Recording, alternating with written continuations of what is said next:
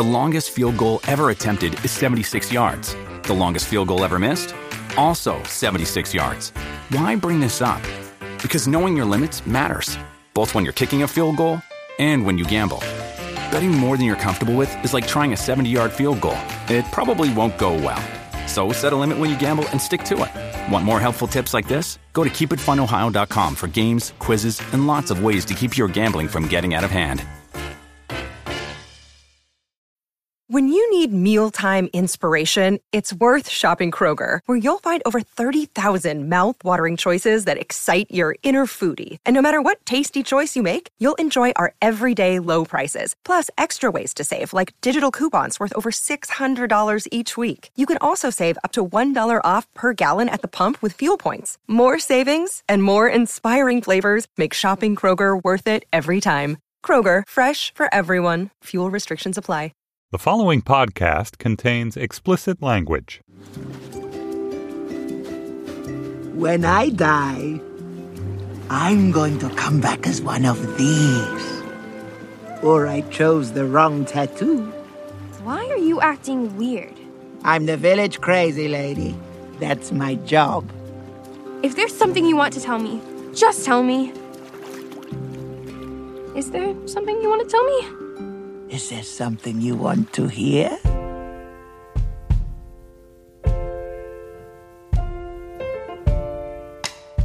Hey, hey, this is Represent, and I'm Aisha Harris.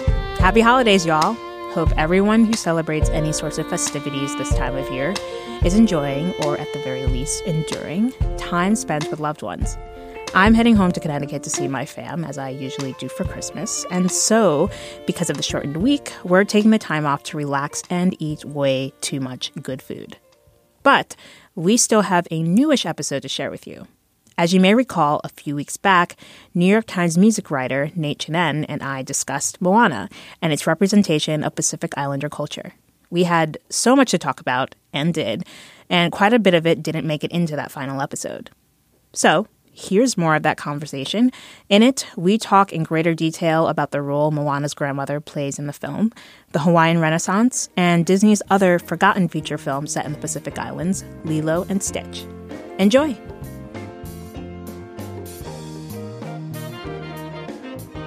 This is a movie set in ancient times, but the inspiration is even more ancient. You know, it's like it's like a throwback to a throwback.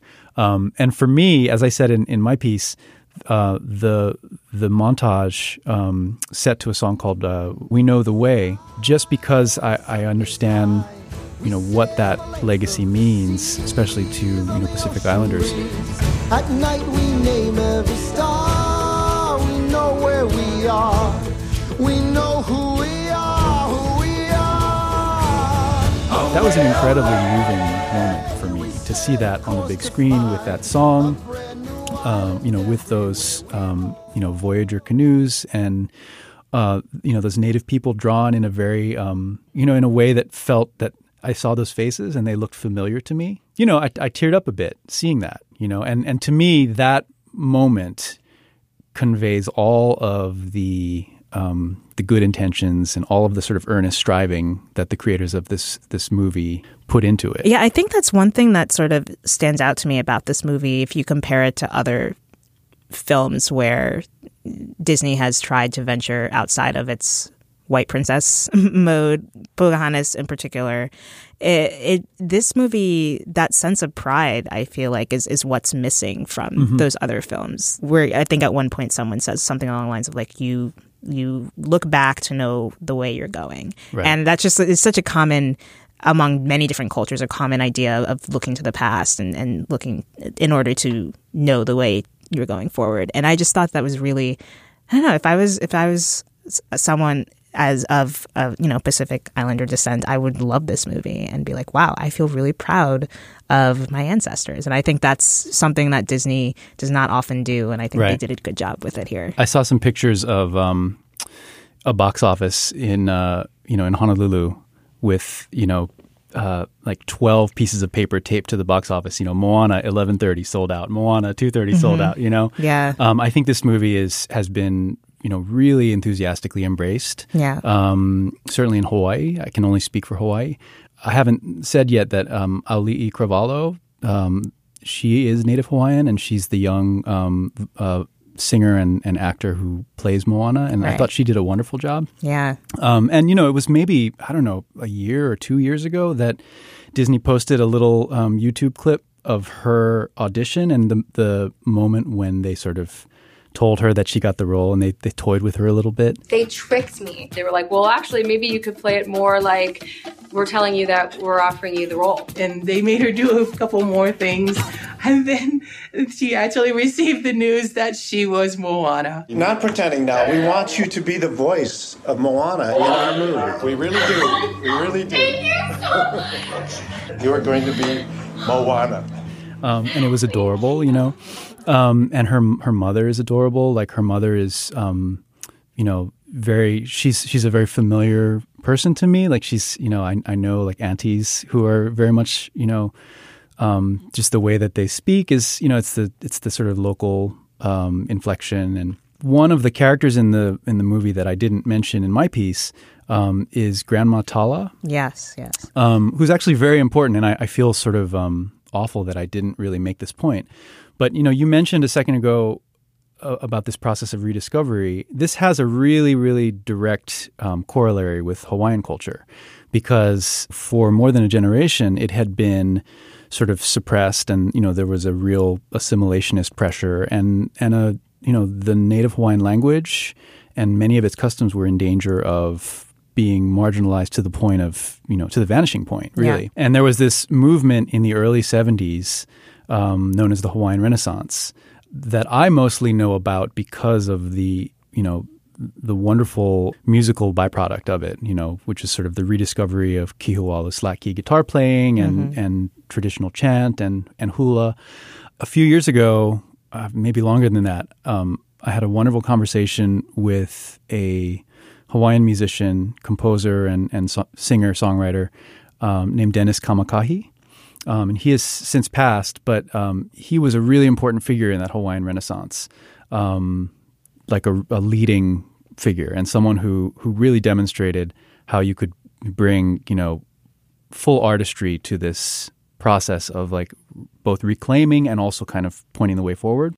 And one of the things that uh, that the Reverend Dennis Kamakahi told me was that he had a um, a mentor uh, who was the most important figure for him in that process, and it was a, a woman named uh, Mary Kawena Pukui, um, who's very well known in, in Native Hawaiian culture, and she was a a folklorist. Um, she was a you know a songwriter. She um, was just sort of this master of history and traditional arts, and and a very very strong figure. And there are a lot of powerful matriarchal figures in Hawaiian culture, and she she's someone I thought of when I was watching the interaction between Grandma Tala and Moana. You know, just this elder who is a little bit rascally. Yeah. You know, people don't necessarily get her, but she has a wisdom that nobody else has. You Yeah. know, she has this kind of um, she understands you know this this breadth of history and she's not afraid of it the way that some others are. Right. know? She. I- I'm glad you you brought that into the fold because when I saw it, not knowing any of that history, my first thought was my my first instinct was to go back to again the, the Disney sort of lineage, and Right. she reminded me of Grandmother Willow from Pocahontas, and a little bit of Mulan's grandmother in Mulan, and Oh, and, and now that Star Wars is a Disney property, she's she's got a little Yoda in her too. Right. Yeah, definitely some Yoda. Now, I would like to pivot a little bit because I don't know if you've seen this movie in a while, but this isn't actually the first time that Disney has ventured into Hawaiian culture specifically and Lilo and Stitch, which I think is pretty is a pretty forgotten movie now. Um, it came out in 2002, so it was right around the time when the Disney Renaissance was pretty like was basically over, and they weren't really making musicals anymore. And this movie is uh, it's about it's a weird movie. I don't think it's actually based on anything. I think they just set it in Hawaii It is a very weird movie. and there's there's an there's Elvis songs in it. Like the little girl Lilo, she's a big Elvis fan. Right. Although I think it's set in the present day, and a a um an experiment gone awry, I guess, in space named Stitch. He's a little alien figure. It crashes onto Earth, and then it's kind of like a ET in Hawaii. Sort of, they, they get into trouble, and she's got an older sister. Um, their parents have both died. I think they've both died. They don't explain what happened, and so her sister's trying to take care of her and make sure she doesn't get taken away by the the authorities. It's a weird movie. I'm curious what you think about the way that film portrays Hawaiian culture. Well, it's it's so different, right? Yeah. Because because we're dealing in that sense, you know, it's there's like um, it, you know, it it is a movie that you know has a lot to do with sort of the welfare state and government services and you know um, and poverty, Mhm. you know, um, and so it's this um, it's really interesting. You know, I have I have not I should I should admit that I haven't seen it in a long time. Yeah. like probably a good ten years. Yeah. Um, but I remember being really puzzled by it because I was like, "What? What is this? Like, I'm not sure what this movie is is supposed to be." You know, it's um, there are things about it that I uh, that I really appreciated. Um, in terms of the texture of sort of island life, like it did get some of that right. Mhm. Um, but you know, again, it, it, it we're talking about like literally like a space alien. You know, like just this.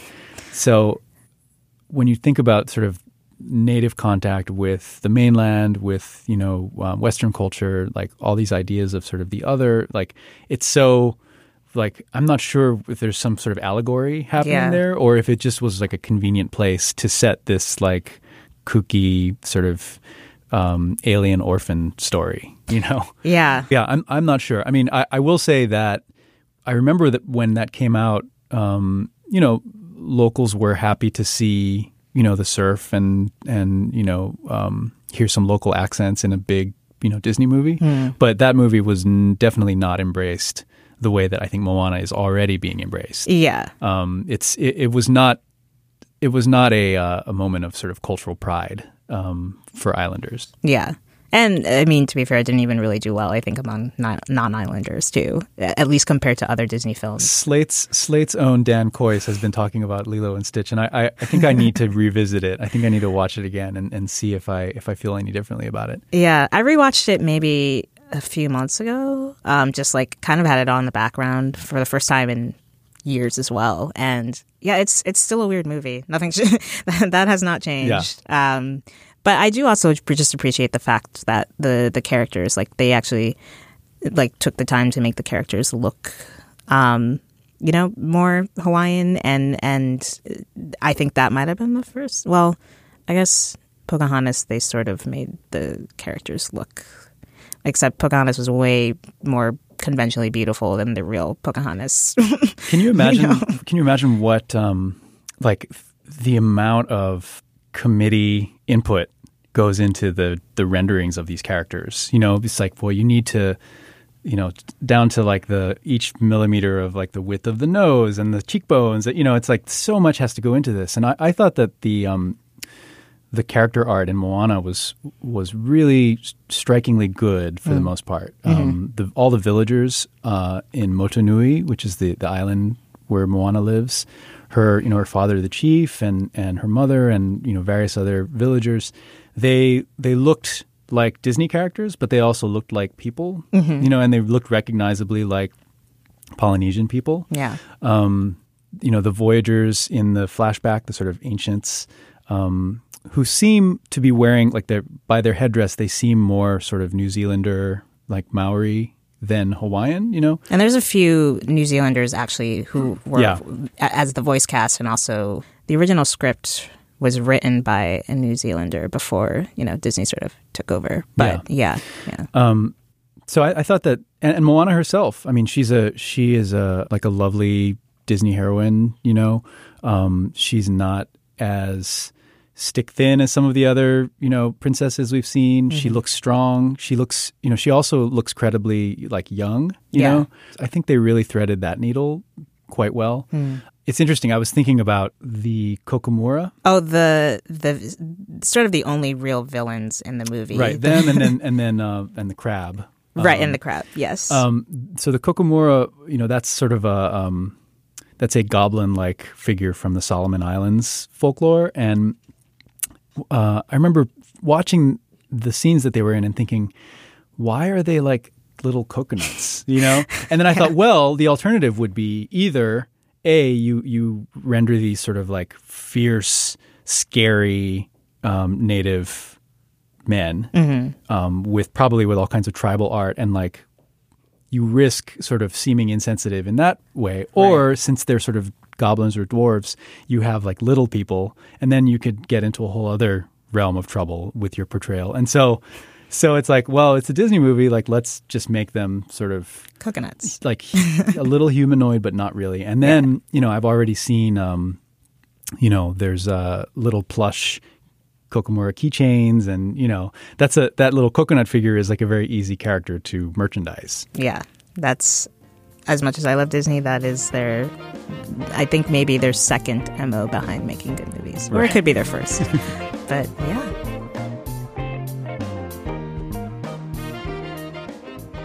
and that's a wrap.